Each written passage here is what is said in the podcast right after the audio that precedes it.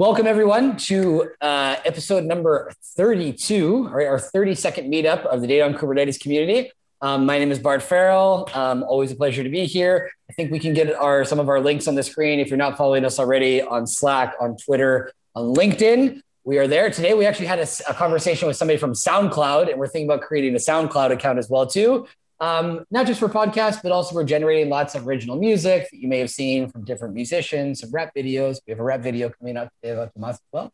Um, so that'll be exciting. It is not the first time that we've had Tomas on our program. We had the pleasure of having him on last year in November when we had our State of State meetup um, with two folks from HashiCorp and Lily from uh, Red Hat.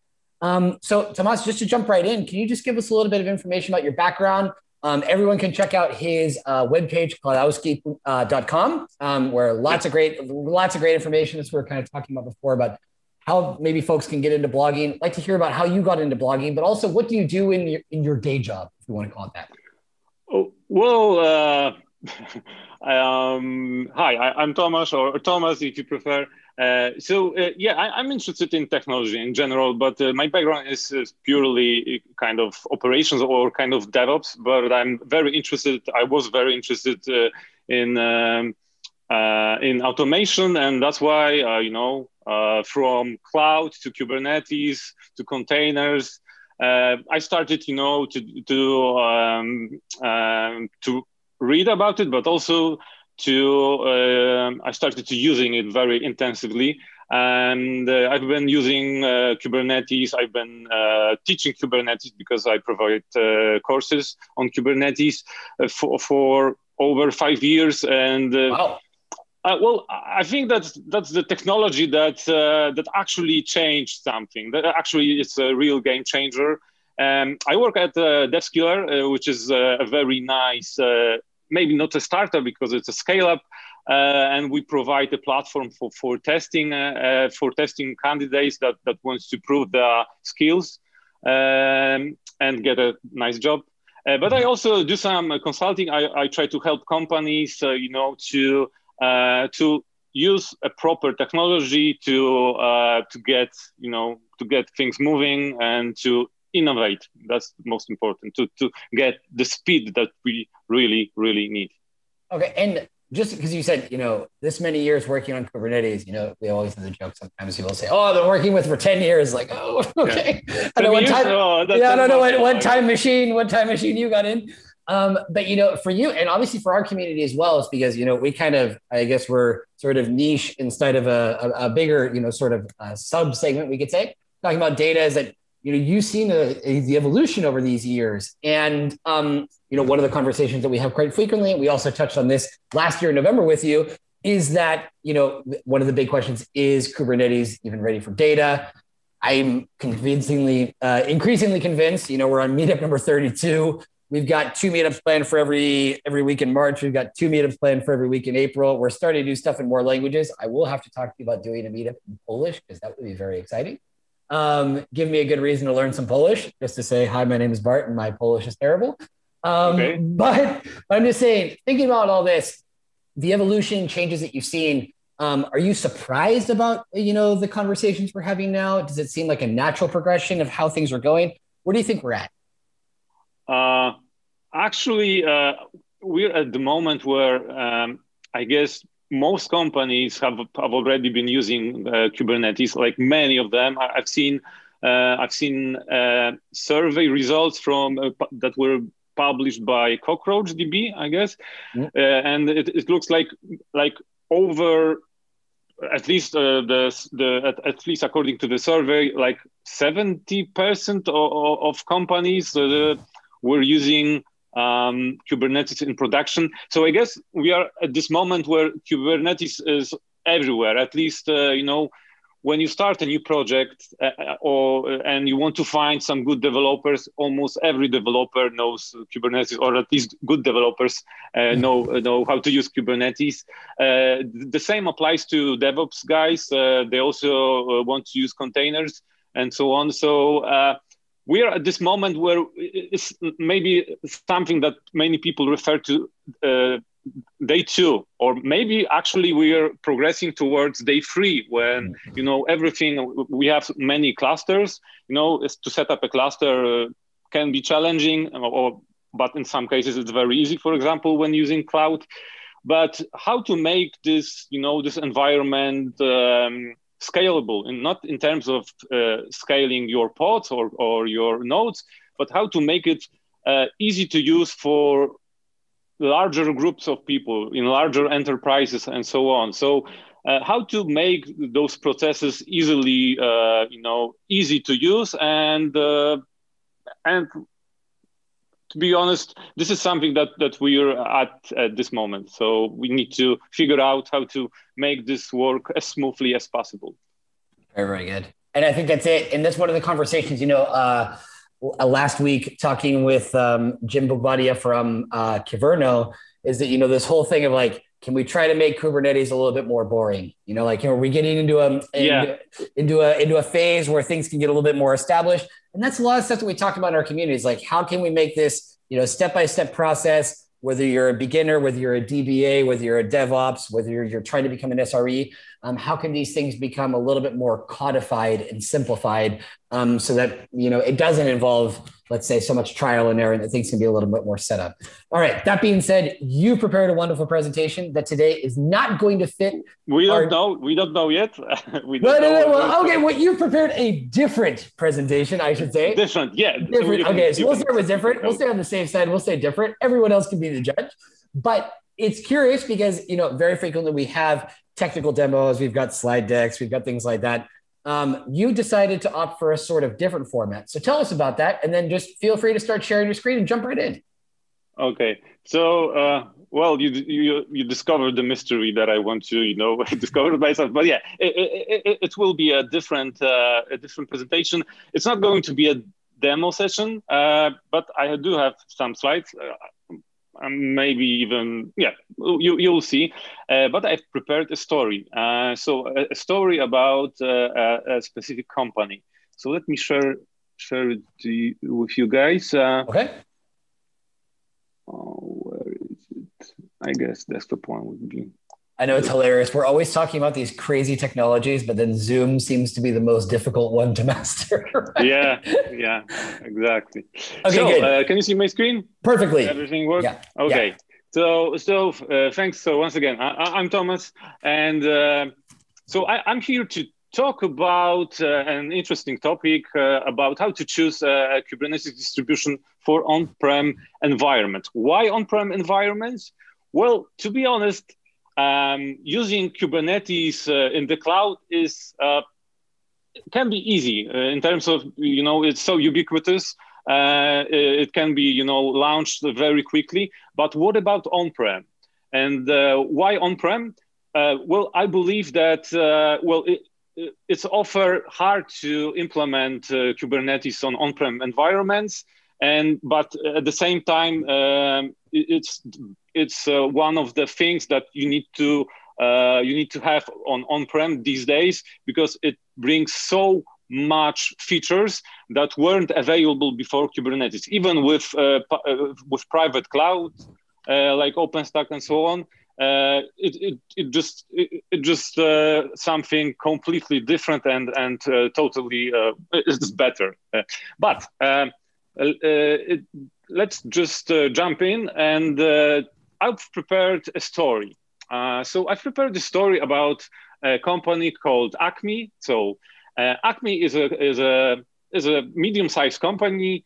Um, so we know little about this company, but what we know is that they can produce almost everything, and they can sell you sell it to you online because they develop a lot of software, a lot of e-commerce software.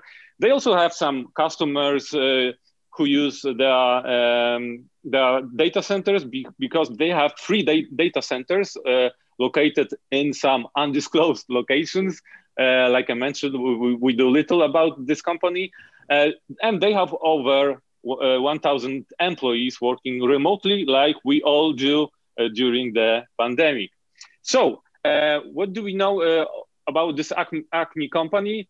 Uh, they do have pretty awesome uh, IT management team and like uh, and all decisions related to the IT environment must go through or must be decided by this by this team.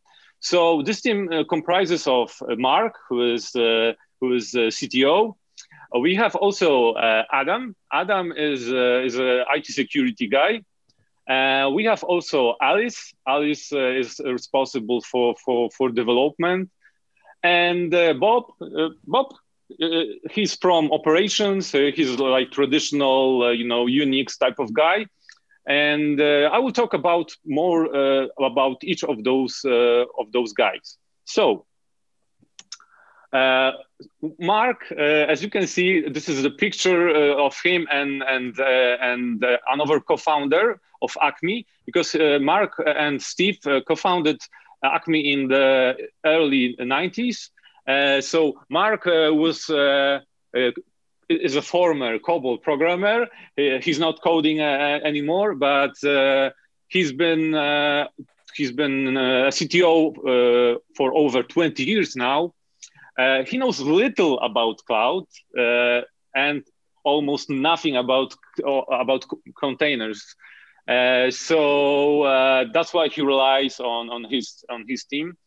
Um, he uh, recently lost the password to his Bitcoin wallet, and he lost a great deal of money. Some say that it just dog ate his uh, password because he wrote it down on a post-it note uh, placed somewhere on, on his desk but he won't admit it and he he gets very angry when someone asks about it. So uh, that's it about mark. Uh, let's meet adam. Adam uh, is a very secretive guy uh, so he takes care of acme's it security he's a, like i mentioned he's very secretive he speaks little about himself Fortunately, we have a photo of him because uh, that's one of the requirements of HR department. So he had to provide this awesome uh, photo. Um, he has, you know, this uh, Nokia uh, 6310, uh, and he despises all the modern gadgets like iPhone, Apple Watches, uh, and all, all this sort of hardware.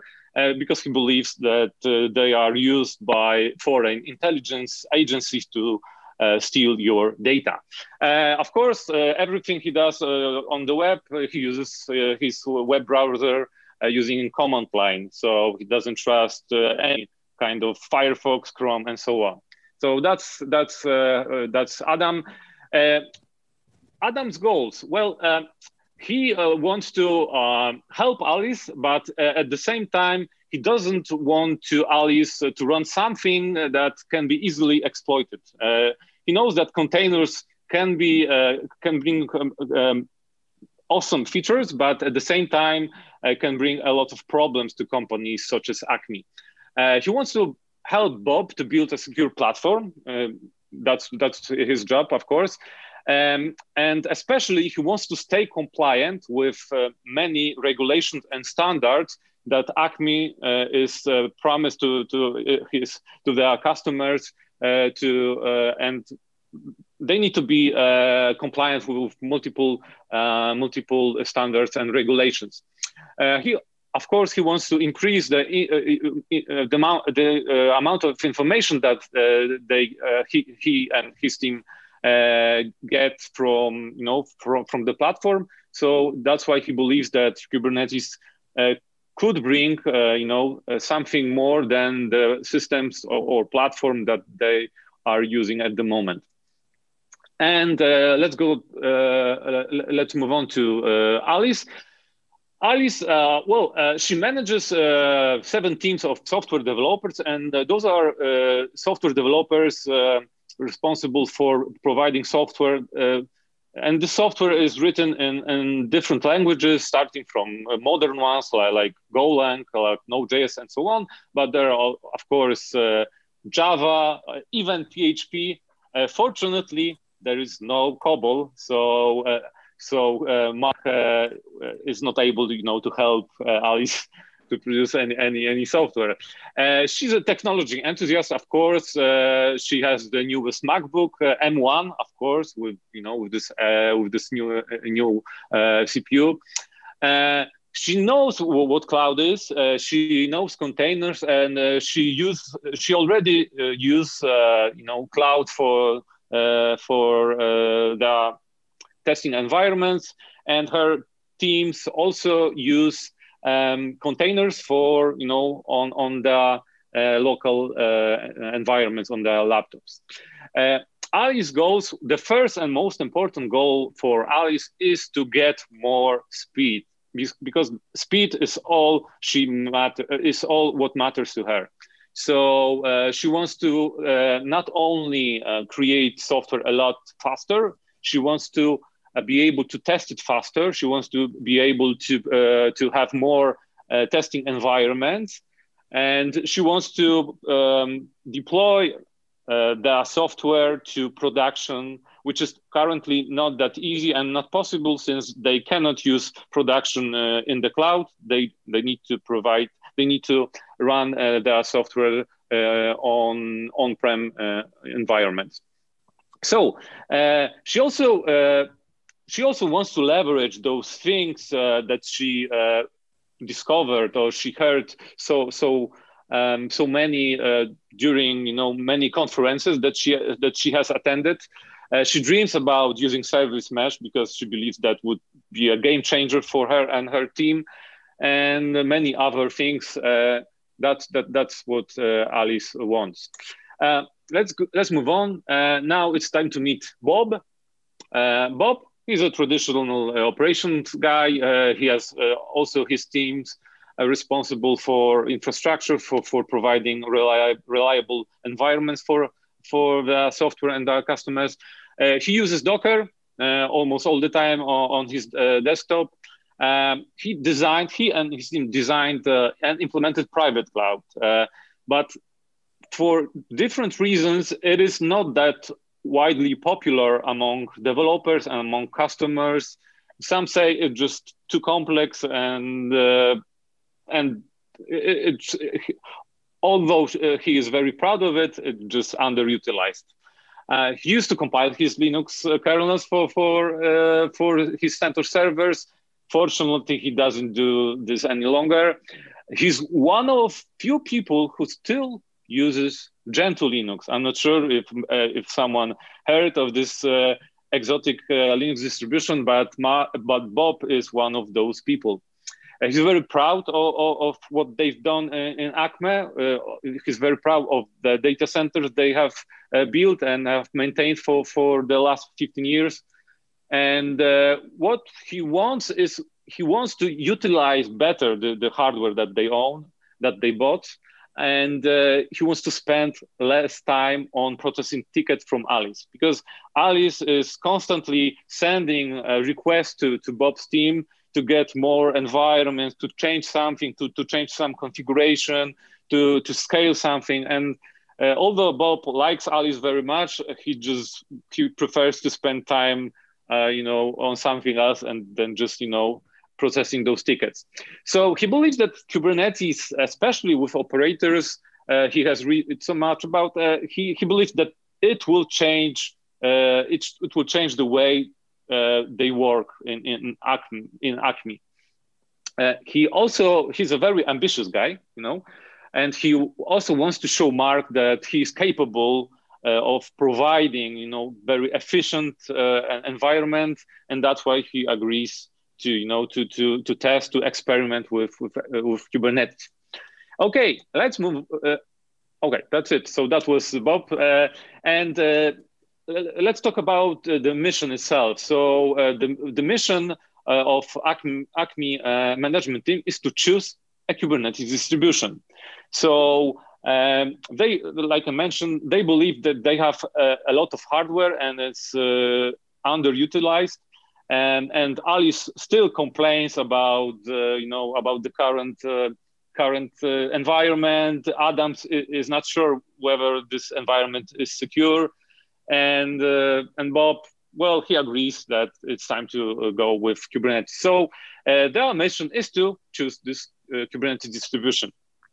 But before we we we proceed with with uh, with uh, with choices that we have, let, us talk about some challenges that we have. So when implementing an on-prem solution uh, and, and, an on-prem Kubernetes solution, there are few uh, challenges that that we may fa- that we may uh, face. First one is networking uh, part. Uh, when we have Kubernetes in the cloud, uh, providing a load balancing, a load balancer actually, is very easy. You just issue a request, you just create a manifest with a service um, of type of uh, load balancer, and and magically this load balancer appears. On on-prem environments, it's not that easy. You just need to have a, you just need to have some piece of software that will configure this load balancer. And without load balancer, it's just hard to use uh, Kubernetes. And and uh, the same applies to uh, to storage. Uh, so in in the cloud uh, getting a storage is a trivial thing. You just issue a request, and after a few seconds, you have uh, a, requested size of, of, of a volume uh, with whether it's a cheaper or cheaper, slower version, or you know faster uh, and more expensive. So uh, on on-prem uh, environments, it's not that easy. So and you should be aware that it will require building either a dedicated uh, storage cluster maybe or use some uh, some other solution that would provide you know this dynamic storage and when it comes to installation and maintenance and this is the reason why acme acme uh, is uh, is working on on on on this project uh, because installation uh, in the cloud, you just uh, issue your uh, request, and after a few minutes, you have your cluster ready to use. But when it comes to on-prem Kubernetes, the installation part can be quite challenging and hard. And when it comes to maintenance, like upgrades, this is also very, very uh, interesting topic. Uh, also, uh, well, companies choosing on-prem Kubernetes platform or building such platform are concerned about security. And uh, that's why they, they choose to build an on prem Kubernetes to increase security, or maybe they want to make sure that their, their data uh, won't leave uh, the, the servers or they have more control over the data. So this is also quite challenging. But uh, of course, there are some opportunities uh, uh, related to on-prem Kubernetes. First of all, of course, Kubernetes brings a lot of features like increased reliability uh, that is very easy to achieve when compared to um, virtual machines or, or, solutions such as uh, VMware. So by using containers, you can increase uh, higher reliability much easier. Uh, these days in, in 2021, all, well, most of guys know what Kubernetes is, know uh, Kubernetes uh, API, and uh, they of, often they just can't wait to use Kubernetes on their environments because they probably have been using it for quite some time, and that's why you know you know when when providing a Kubernetes uh, on your on-prem environments, it just uh, it, it, will be very fast uh, before you know you can at least uh, deploy your first software on stage environment, for example. So it shortens this path. Uh, and of course, we have so many software available uh, as containers, as Helm charts, and operators. So this is something that uh, that you can leverage. And of course, and this is of uh, the, the, reason why Acme has decided to, to move to, to to go on with Kubernetes. It's it's at some scale, it is just cheaper so if you have a lot of hardware, uh, you can build um, a very big environment uh, comprised of, of many clusters. And in terms of cost, it, it can be a lot a lot cheaper uh, to build such environment than to use it, for example, at such scale uh, in the cloud. And uh, for me personally, I think that uh, Kubernetes is the best choice when you be, when you want to build a kind of your own cloud, but but cloud based not on private cloud solutions such as maybe some VMware uh, or OpenStack, but cloud based on uh, Kubernetes API. This is a cell. Uh, this can be a self-service platform Uh, so you need to expose only Kubernetes API and be prepared to maintain it. So that's it when it comes to opportunities. Let's meet our contestants. Uh, so uh, I've prepared uh, four contestants uh, that we will talk about during this presentation. So uh, I will talk about OpenShift, I will talk about OKD, I will talk about Rancher and VMware Tanzu. Um, so let's move on and let's start with OpenShift. I'm not sure if you if you know OpenShift. OpenShift is a first of all, it's a product, it's a flagship product of Red Hat, currently IBM, but they still own Red Hat brand. So, uh, and uh, especially with version four, uh, that is uh, the recent version, it's you know it's one of the best, if not the best, Kubernetes distribution. Some people say that some people don't believe, and some people don't even know that OpenShift is a Kubernetes distribution.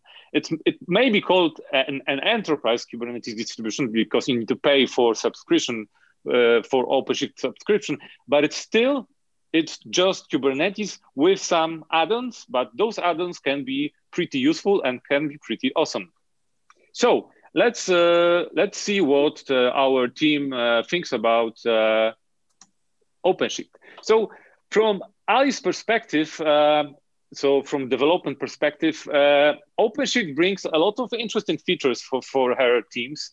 Uh, first of all, uh, it, it can bring uh, a, a, an object, an API object, uh, a build config object, which uh, can provide a very easy way to produce, to create container images.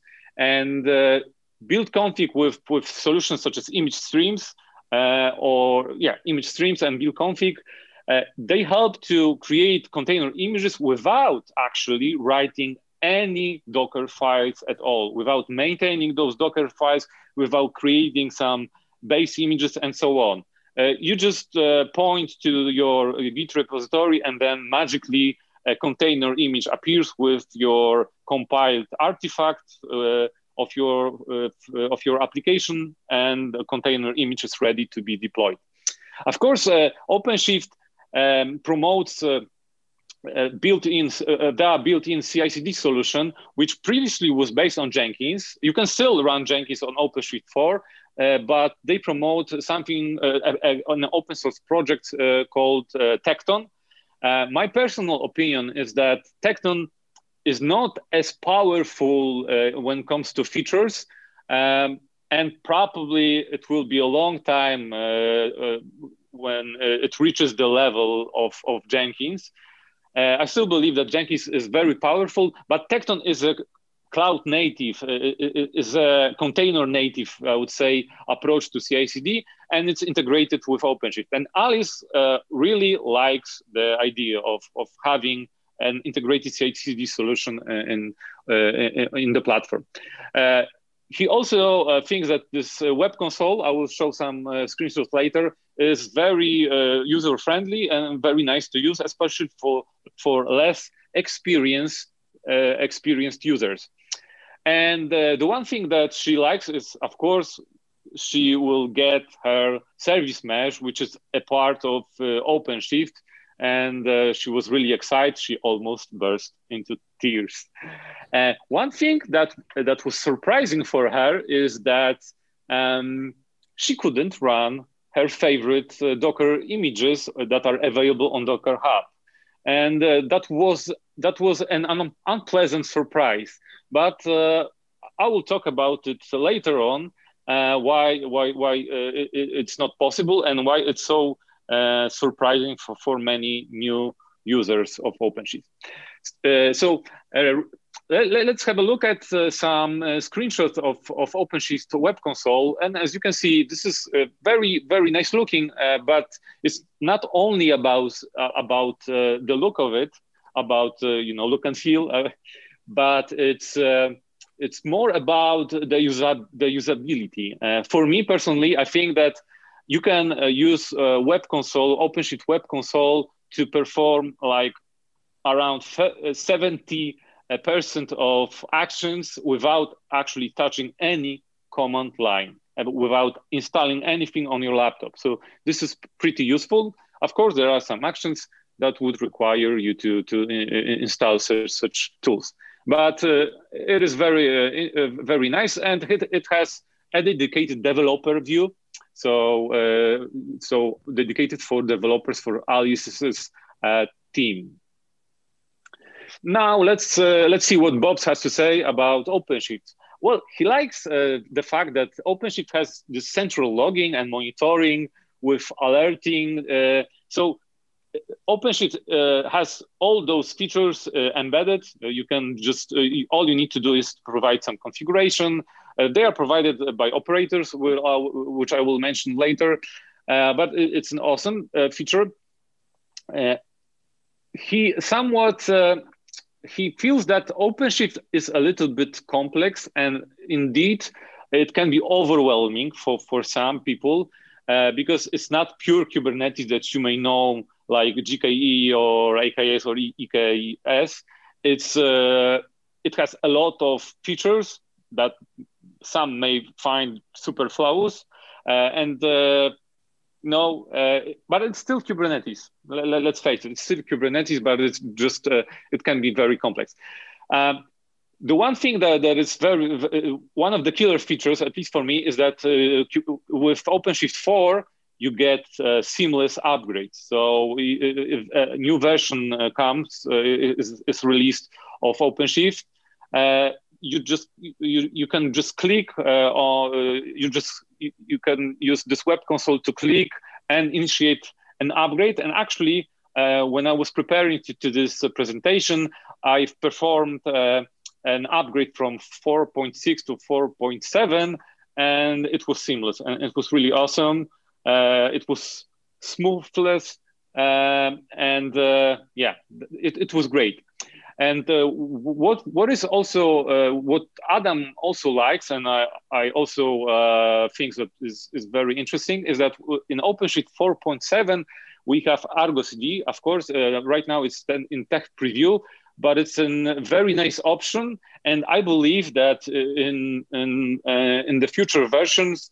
Uh, we can expect some more interesting features related to GitOps. And I believe GitOps is, is the way that you should uh, manage your not only applications but your whole whole environment uh, uh, based on either OpenShift or Kubernetes. Um, OpenShift or actually Red Hat engineers uh, made some dis- distance for, for, for you. So when it comes to, for example, CNI plugin, and this is something that Adam uh, is not uh, is, is not happy about uh, because uh, if he wanted to change some some part of it, like for example, like this uh, networking plugin, uh, it is very hard, if not even in, uh, impossible. At least it won't be a supported cluster any longer. And for because OpenShift can be a little bit complex, it has some features that can be considered as a vendor lock-in trap. And some say that they want to stay out of you know vendor uh, vendor lock-in traps, and you, you have to be very careful. Uh, so uh, uh another screenshot. Uh, so uh, OpenShift has has man, many interesting options for for Bob. so it has monitoring options, monitoring di um, diagrams built in. So using this single web console, you can you can have access to all the things uh, that you need from from uh, operations perspective. And on the right, you, as you can see, uh, this is the interface that I used to uh, initiate to actually perform uh, an upgrade, and it's just super easy to use. And we have channels that um, that um, that can be used to you know to choose between faster and more risky updates or, or just to uh, wait a little bit longer before you know uh, fixes have been um, have been provided for, for, for, for those versions. Okay so uh, let's move on uh, and let's see what adams has to say.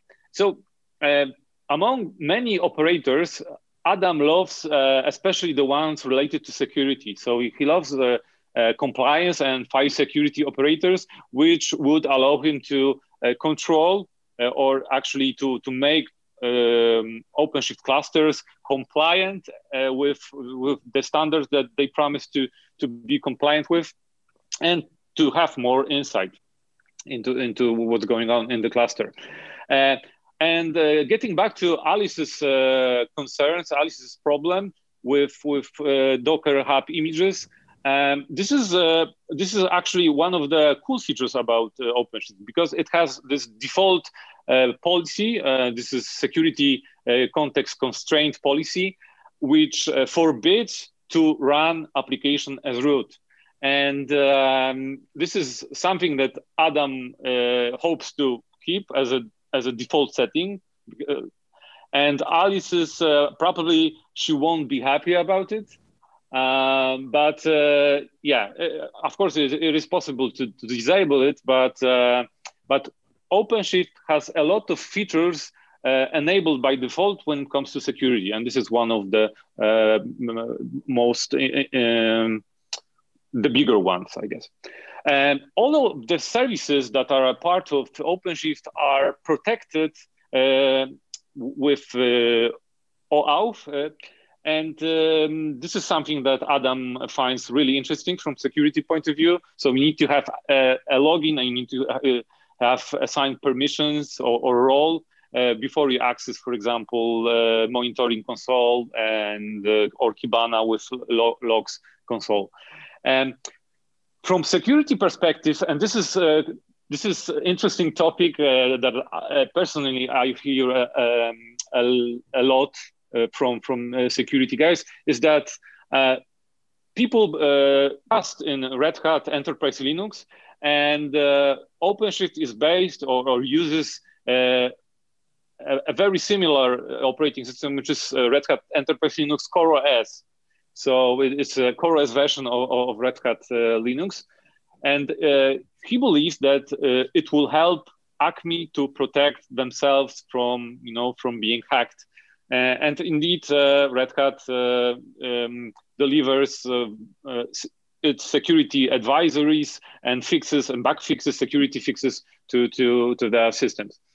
Uh, when it comes to logging, Adam decided that he still uh, wants to uh, have a dedicated Splunk cluster for, for security logs. So probably they would need to configure uh, something uh, uh, on OpenShift. Okay, that's it. Uh, let's see uh, uh, another screenshot. So this time uh, this is a screenshot, screenshot from uh, OpenShift. Uh, it shows an interesting feature called Operator Hub. Operator, Operator Hub is also a web page, operate, operatorhub.io, when you can find a lot of operators. so those operators are provided by by various companies. Uh, oh, like you can see uh, EDB. So this is a kind of PostgreSQL uh, operator and uh, and uh, you can find very interesting uh, things here, but. Uh, there are a lot of operators provided by Red Hat, supported by Red Hat, and I expect, I suspect that uh, in the coming months uh, you would be able to buy support for, for example, for your database operator. Um, but yeah, personally, I think that operators is the one of the best features that you can have on Kubernetes, not only on OpenShift, but on Kubernetes. But I guess it's a long, long topic. Uh, let's move on and uh, let's meet our second uh, contestant, which is OKD. OKD is not OpenShift Kubernetes distribution. It's a community, is the community distribution of Kubernetes that powers Red Hat OpenShift. What does it mean? It means that it's an upstream project. Uh, I, I, want to emphasize it. It's not a product. It's a project. It's an open source project. Uh, that is, uh, it's uh, it's like upstream. It's like Fedora being upstream project for Red Hat Enterprise Linux. So all the experiments are being done in, in, in Fedora, and then you know some of those features are backported uh, to to uh, enterprise product uh, when it comes to OpenShift, OKD is supposed to be the same uh, upstream project. Um, there was a, a little gap, but right now we have you know OKD 4.7, which was released a few days after OpenShift was released. So it's only it's like they are they are synchronized and they are almost identical. However, are they the same? No. Let me emphasize that OKD is an open source project, while OpenShift is a product. It's a product that uh, requires a paid subscription. And as you can see, Mark, uh, uh, when he uh, saw prices, he wasn't satisfied with, with what he's what he uh, saw, and that's why he mentioned uh, that maybe they could uh, try with uh, they could they should consider OKD. And the one thing that that is very different is that OKD is based on open source open source container images and open source op operating system that is installed on nodes like in this case, well, it, it is Fedora CoreOS. Uh, okay, so uh, let's see what Alice has to say. Um, she's okay with that because, to be honest, uh, she doesn't see all. Well, she she see she sees no difference or almost no difference. Um, um, she's okay with using CentOS images because uh, all the images uh, provided by uh, or used by OKD are based on CentOS. Uh, but well, the, uh, her team already uh, uses um, Ubuntu or Debian images, so that's fine for her. So when it comes to service mesh, yeah, yes, she will have her service mesh. It's a little bit different than, than the one provided by Red Hat, but yeah, it's still there. it can be installed using operator. as you can see, Alice well, she she didn't. Well, she noticed that the, the uh, a different logo, but uh, actually the uh, the web console is almost identical. And uh, yeah, so uh, let's see what Bob has to say.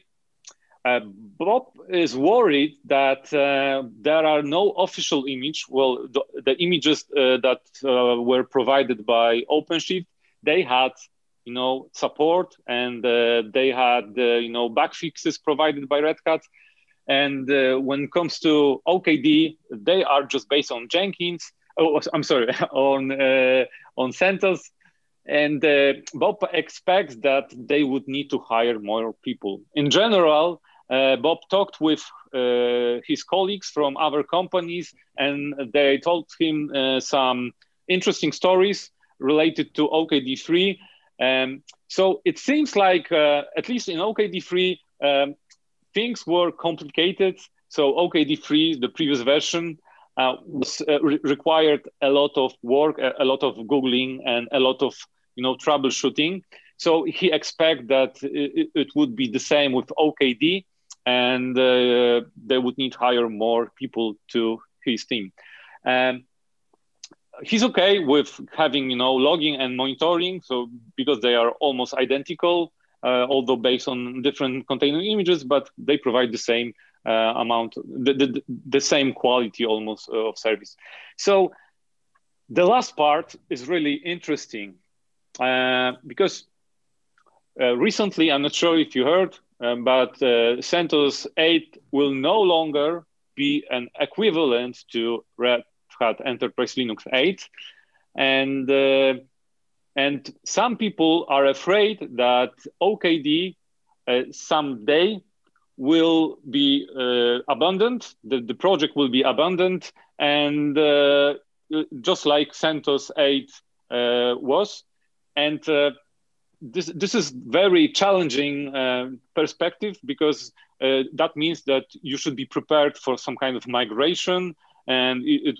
uh, we are we are not sure whether this will, will actually happen but if it uh, if it will then you know uh, there will be uh, uh less time and for for organizations who, who would Uh, who would invest a lot of time in, OKD that would be a, a, a, quite challenge or even a problem so another screenshot. This time on the left, you can see OpenShift, OpenShift web console, and on the right, OKD. Almost no differences. Um, so we have uh, exactly the same uh, menu. Uh, so so yeah, that's why Bob also uh, Bob, Bob also likes uh, you know this web console and he finds it very very useful. Um, let's move on to Adam.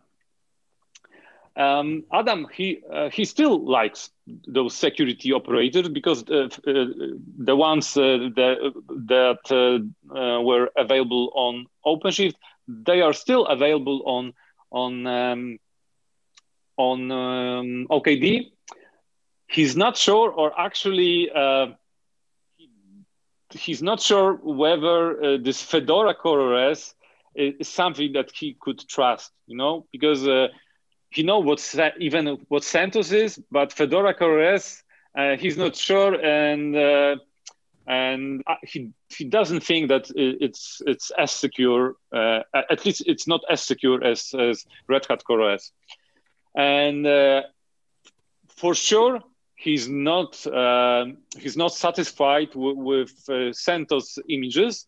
Uh, he believes it, it's a joke. Uh, uh, but yeah, um, all, all, those images that w- would based that would be based on uh, on Red Hat in OKD would be based on CentOS.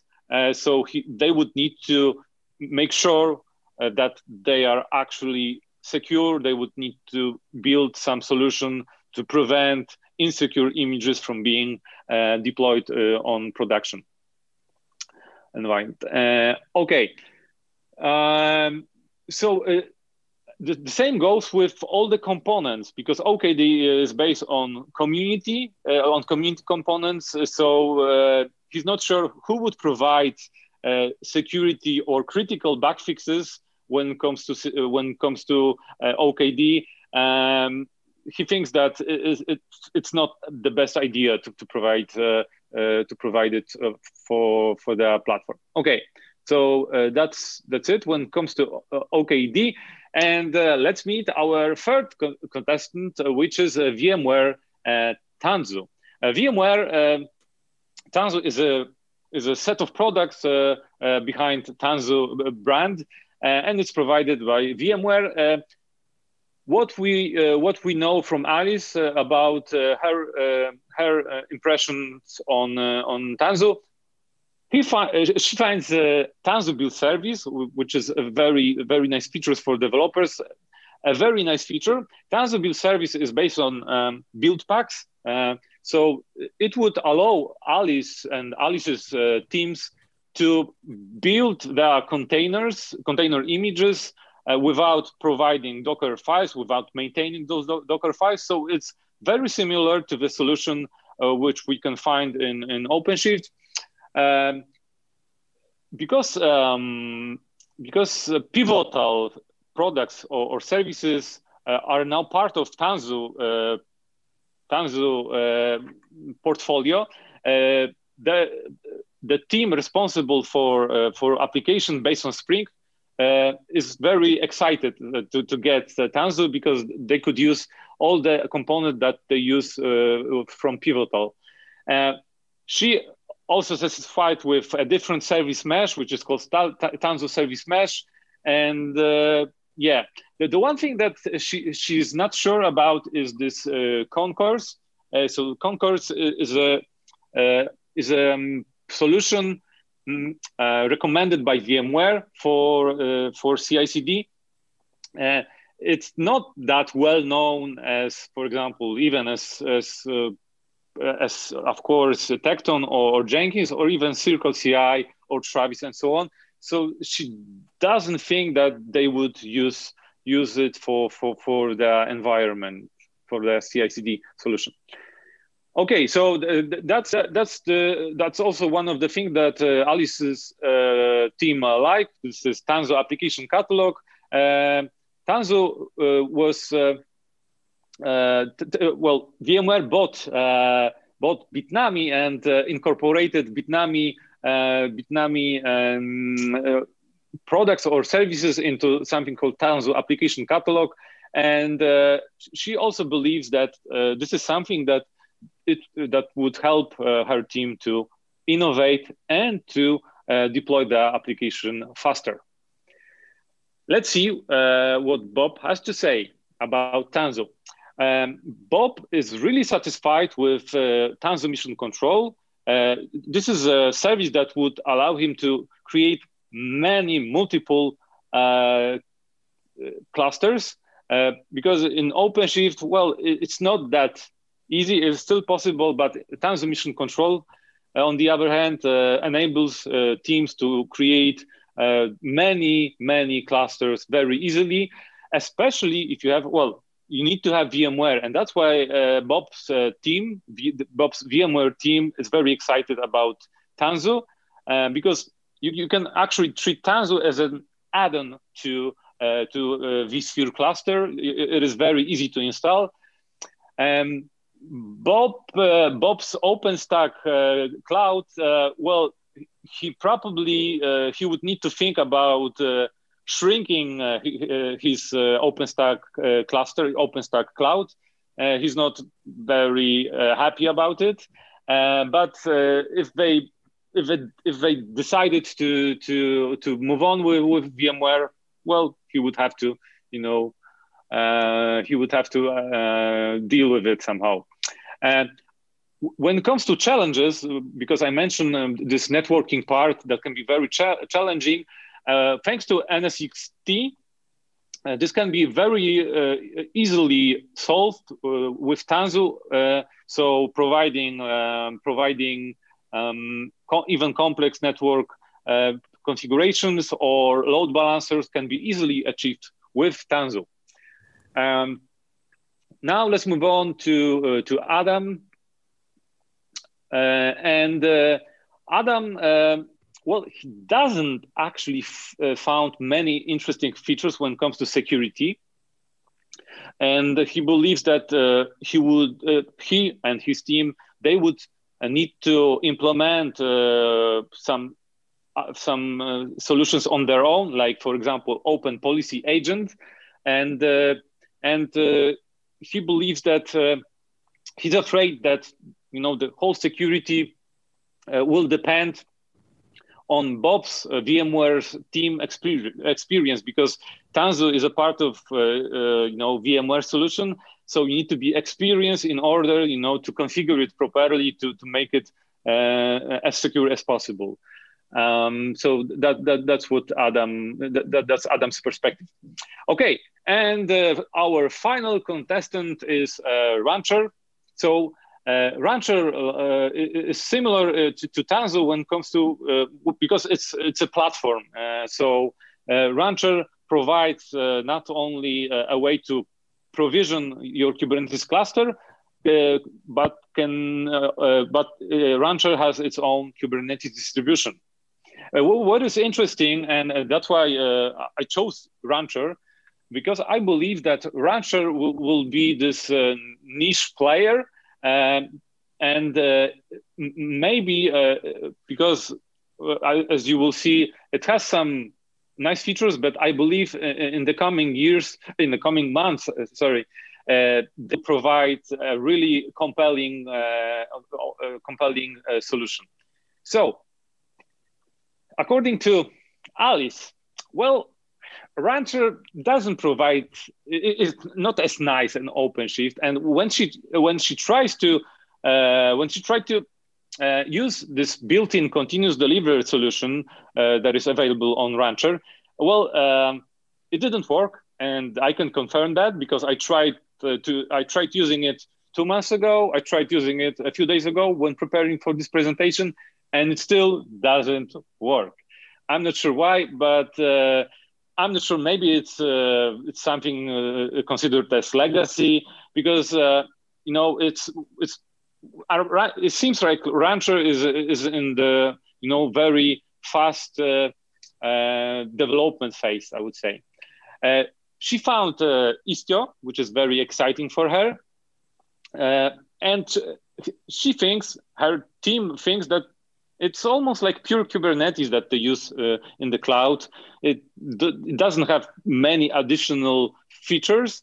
Uh, she's also confused about Cluster Manager and Cluster Explorer. And uh, like I mentioned, uh, it looks like uh, guys from Rancher have been uh, working on some, you know, working intensively on, on Rancher because on the left you can see this something called Cluster Manager, which is personally, I, I find it very nice, uh, uh, very nice looking at least. And on the right, we have something called Cluster Explorer, which is, well, for me, it's not as pleasant uh, to, to, to uh, uh, uh, as pleasant when it comes to look and feel, but it has a lot of a lot more options, and it looks like this is going to be the main the main web, web console for for Rancher. Um, it looks like many of those features available in, in the uh, in the legacy in the legacy cluster manager will be moved to this cluster explorer. Um, and that's why i believe that uh, we will have much uh, we will have uh, much more choices and uh, many many interesting features coming to, to, to rancher. Let's see what bob has to say. Uh, well he likes that he likes ranchers uh, Kubernetes distribution. It's called Rancher Kubernetes Engine, and likes uh, the fact that uh, it has optional commercial support. So they can uh, actually start using Rancher. They can start, you know, preparing their applications, and when they're ready, they can buy uh, commercial support from Rancher. Uh, and without uh, any you know migration or without changing anything. So this is something uh, that Bob uh, likes. Uh, so uh, Rancher has this nice option of of uh, of executing a CIS benchmark and see results. So so CIS benchmark um, makes sure that cluster is compliant with SYS CIS maybe standard security standard and from his perspective, it's not a pure Kubernetes because he can uh, he's able to uh, to configure uh, those clusters. He can he's able to um, to install many many clusters and manage them from a single uh, web console. This is very very interesting option for him. And uh, one of the favorite uh, options and really uh, really interesting, uh, at least uh, from my perspective, is something called uh, Web Shell.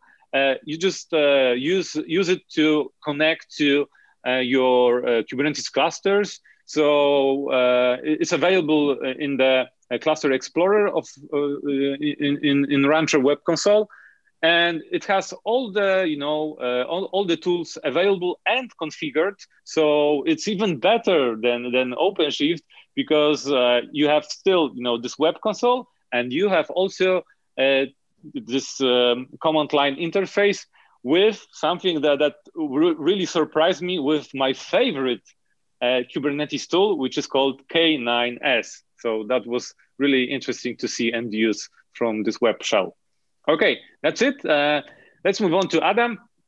Uh, well, uh, he's only obviously he's only interested in, in, in the version that has support. So he doesn't want to have you know this open source version. Uh, he wants to have support. He really enjoys having this uh, CIS benchmark, and uh, again, like like with Tanzu, he believes that they would need to configure uh, open policy agent and create rules that would protect the clusters.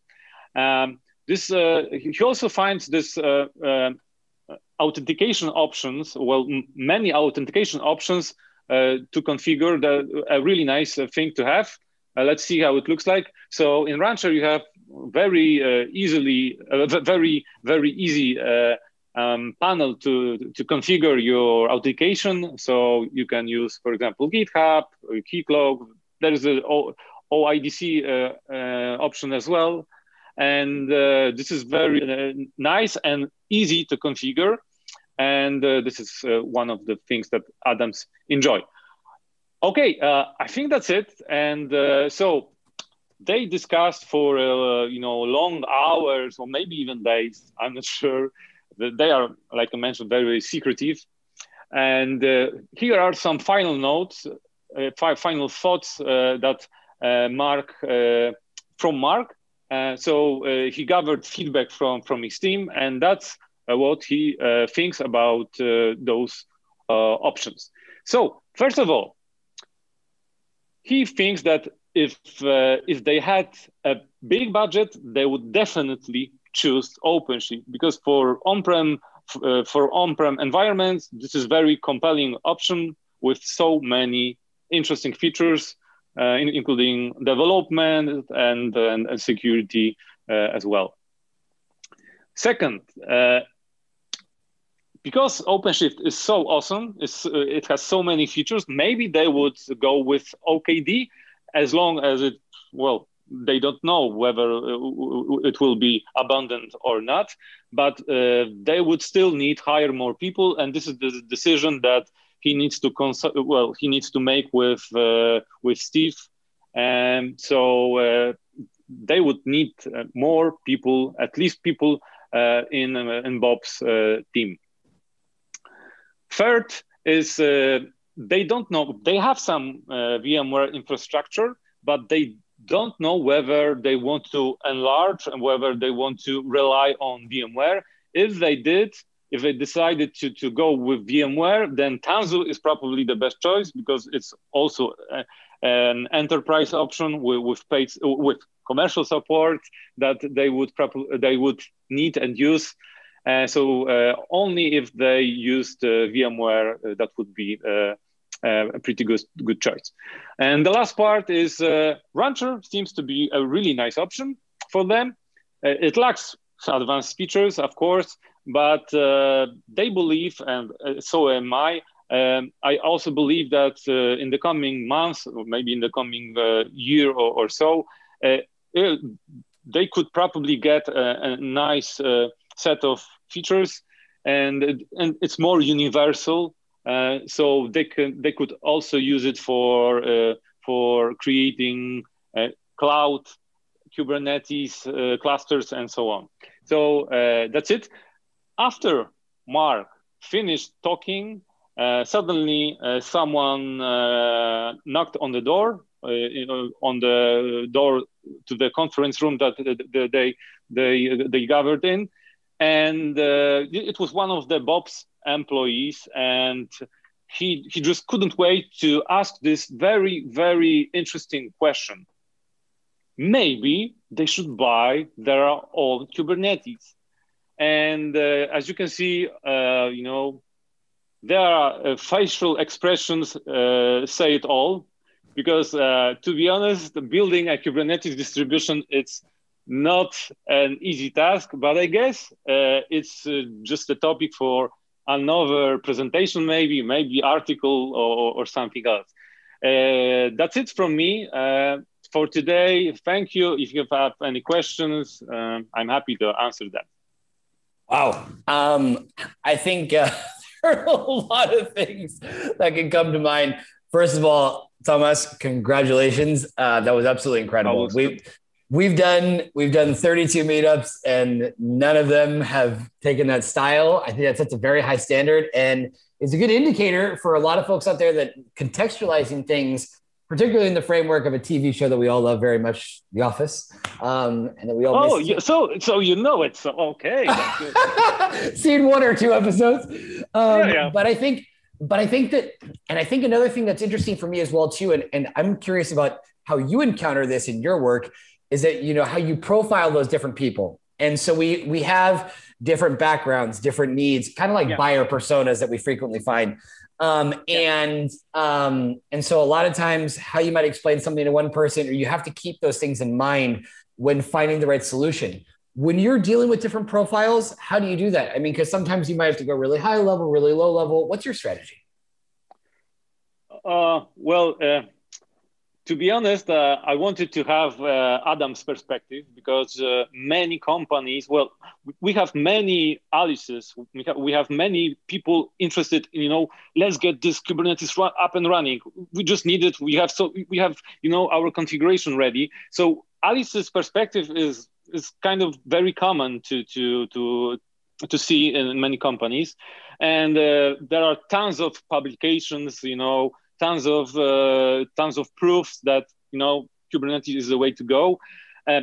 I uh, I noticed that uh, operations guys like operations teams like Bob are it depends there are some companies who has you know this progressive uh, these progressive teams who are willing to to experiment with, with kubernetes um, however uh, sometimes those guys are just afraid of, of, of kubernetes but there's a reason and there's a valid reason and uh, i believe that uh, they, uh, they sometimes they are scared to admit it but kubernetes brings so many so so much automation uh, that it uh, they can they can afraid that they might some lose a job. their job. Yeah. Exactly. So this is kind of very interesting. And whenever I, I, I speak with, with, with some organizations, I try to be very careful. I try to convince those bobs that uh, you know uh, this is an opportunity for you because you know time has changed.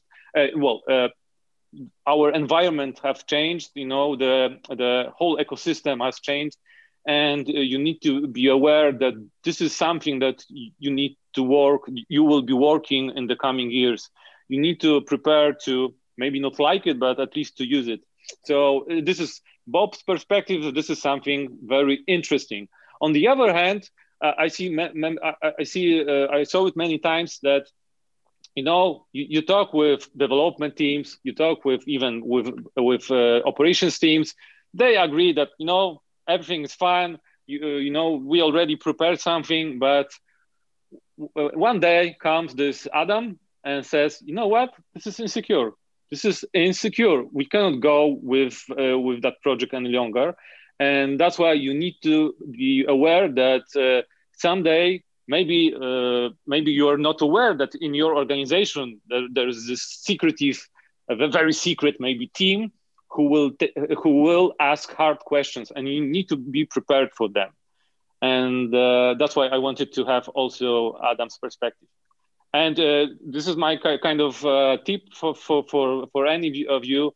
Just uh, make sure that when, when you're starting your implementing your kubernetes environment building your platform to ask someone from security team. Just find find find the security team and and, and ask him you know whether this this would be compliant with, with the regulations with companies standards and that and that's a frequent comment that i that i've mentioned multiple times like from on a cultural level is that very often uh, security seems like the last thing that people want to be implementing when it really and and we've had this conversation we had it with uh, once again repeating Jim Bugwadia from from Kyverno that like uh, you know, is this a should security be a day two conversation, a day one, or a day zero? Um, you know, like when, you know, how do we keep that involved?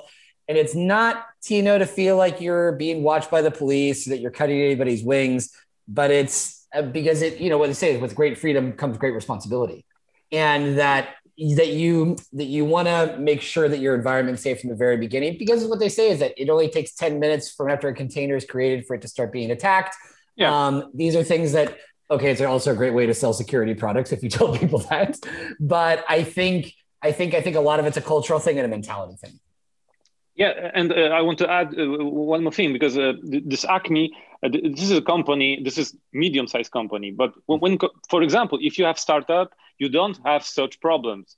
Uh, you you just use cloud, and uh, at first maybe you don't care even so much about security, but for medium enterprise, for medium companies, or for those companies who don't want to use cloud because of security constraints, because of, yes. of security requirements, uh, this is a topic that w- will come up eventually. So, mm.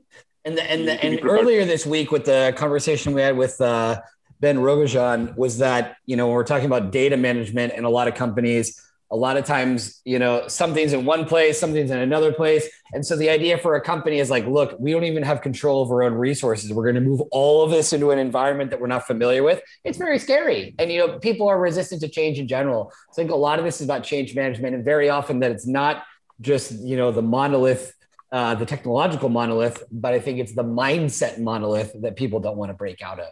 Um, I, so yeah, yeah, yeah, sorry, go ahead. Yeah, uh, just one more thing. No, I always say uh, when I uh, when I uh, when I speak with security uh, teams, uh, if I can, sometimes they don't appear. You know, they are so secret. so w- whenever I have a chance to, to talk with them, I, I tell them one thing that you know, guys, this is a great opportunity to move your security requirements from those you know lengthy documents whether doc documents pdf documents or even paper documents with your security requirements to actually implement them or to keep them in code in, in repository. So they wouldn't have to be you know implemented by someone. They would be applied automatically because they will stay in, in, in repository. If you use, for example, this is something that I really recommend. If you use uh, this GitOps approach, mm. every change will, will go through uh, Git. Everything will, will will will be transparent. So yeah. I think that, that that's something that they should be uh, looking uh, forward to. That's a good point. Yeah, yeah, like you said, from a from a transparency, documentation, paper trail, following. If somebody leaves the company, does all of this leave with them? I saw somebody earlier today tweeting about how um, Slack is not documentation. like that doesn't count. Like we need yeah, be, definitely. Um, so so anyway, tons of tons of great insights there. Unfortunately, we don't have, we don't have much more time. Yeah. But what I what I do want to say is that this conversation we're going to continue in Slack.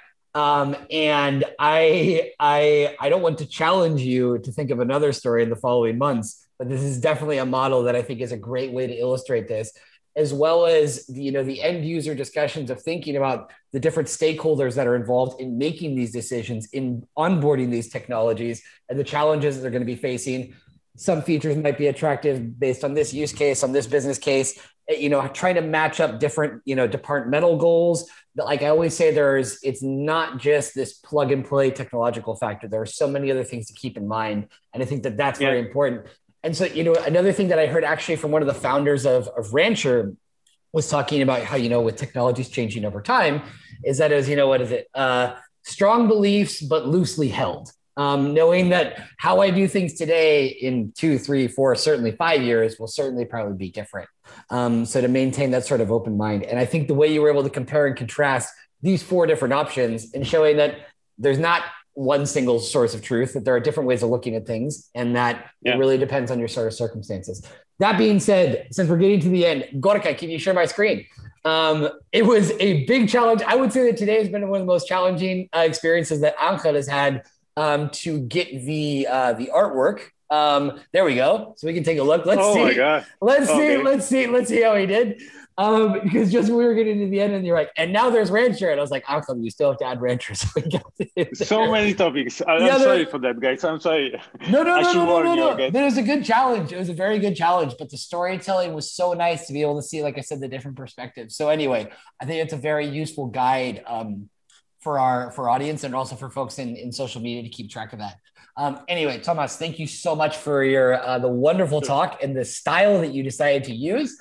Um, just for everybody out there, we've got two meetups next week. We've got Alex Jones on Tuesday, and we have Sebastian Pahl from uh, the one of the co-founders of Docker, who's also now has got a new startup called Opstrace. So looking forward to talk to him on Thursday. We'll have Alex Jones talking to us about the different pillars um, that are involved in in uh, in observability, very very experienced SRE working at JP Morgan. So we got new stuff coming up next week. Tomas, we definitely have to have you back. Uh, thank you so okay. much for the wonderful presentation. All right, take thank care. You. Thank you. Bye bye. Cheers. Bye.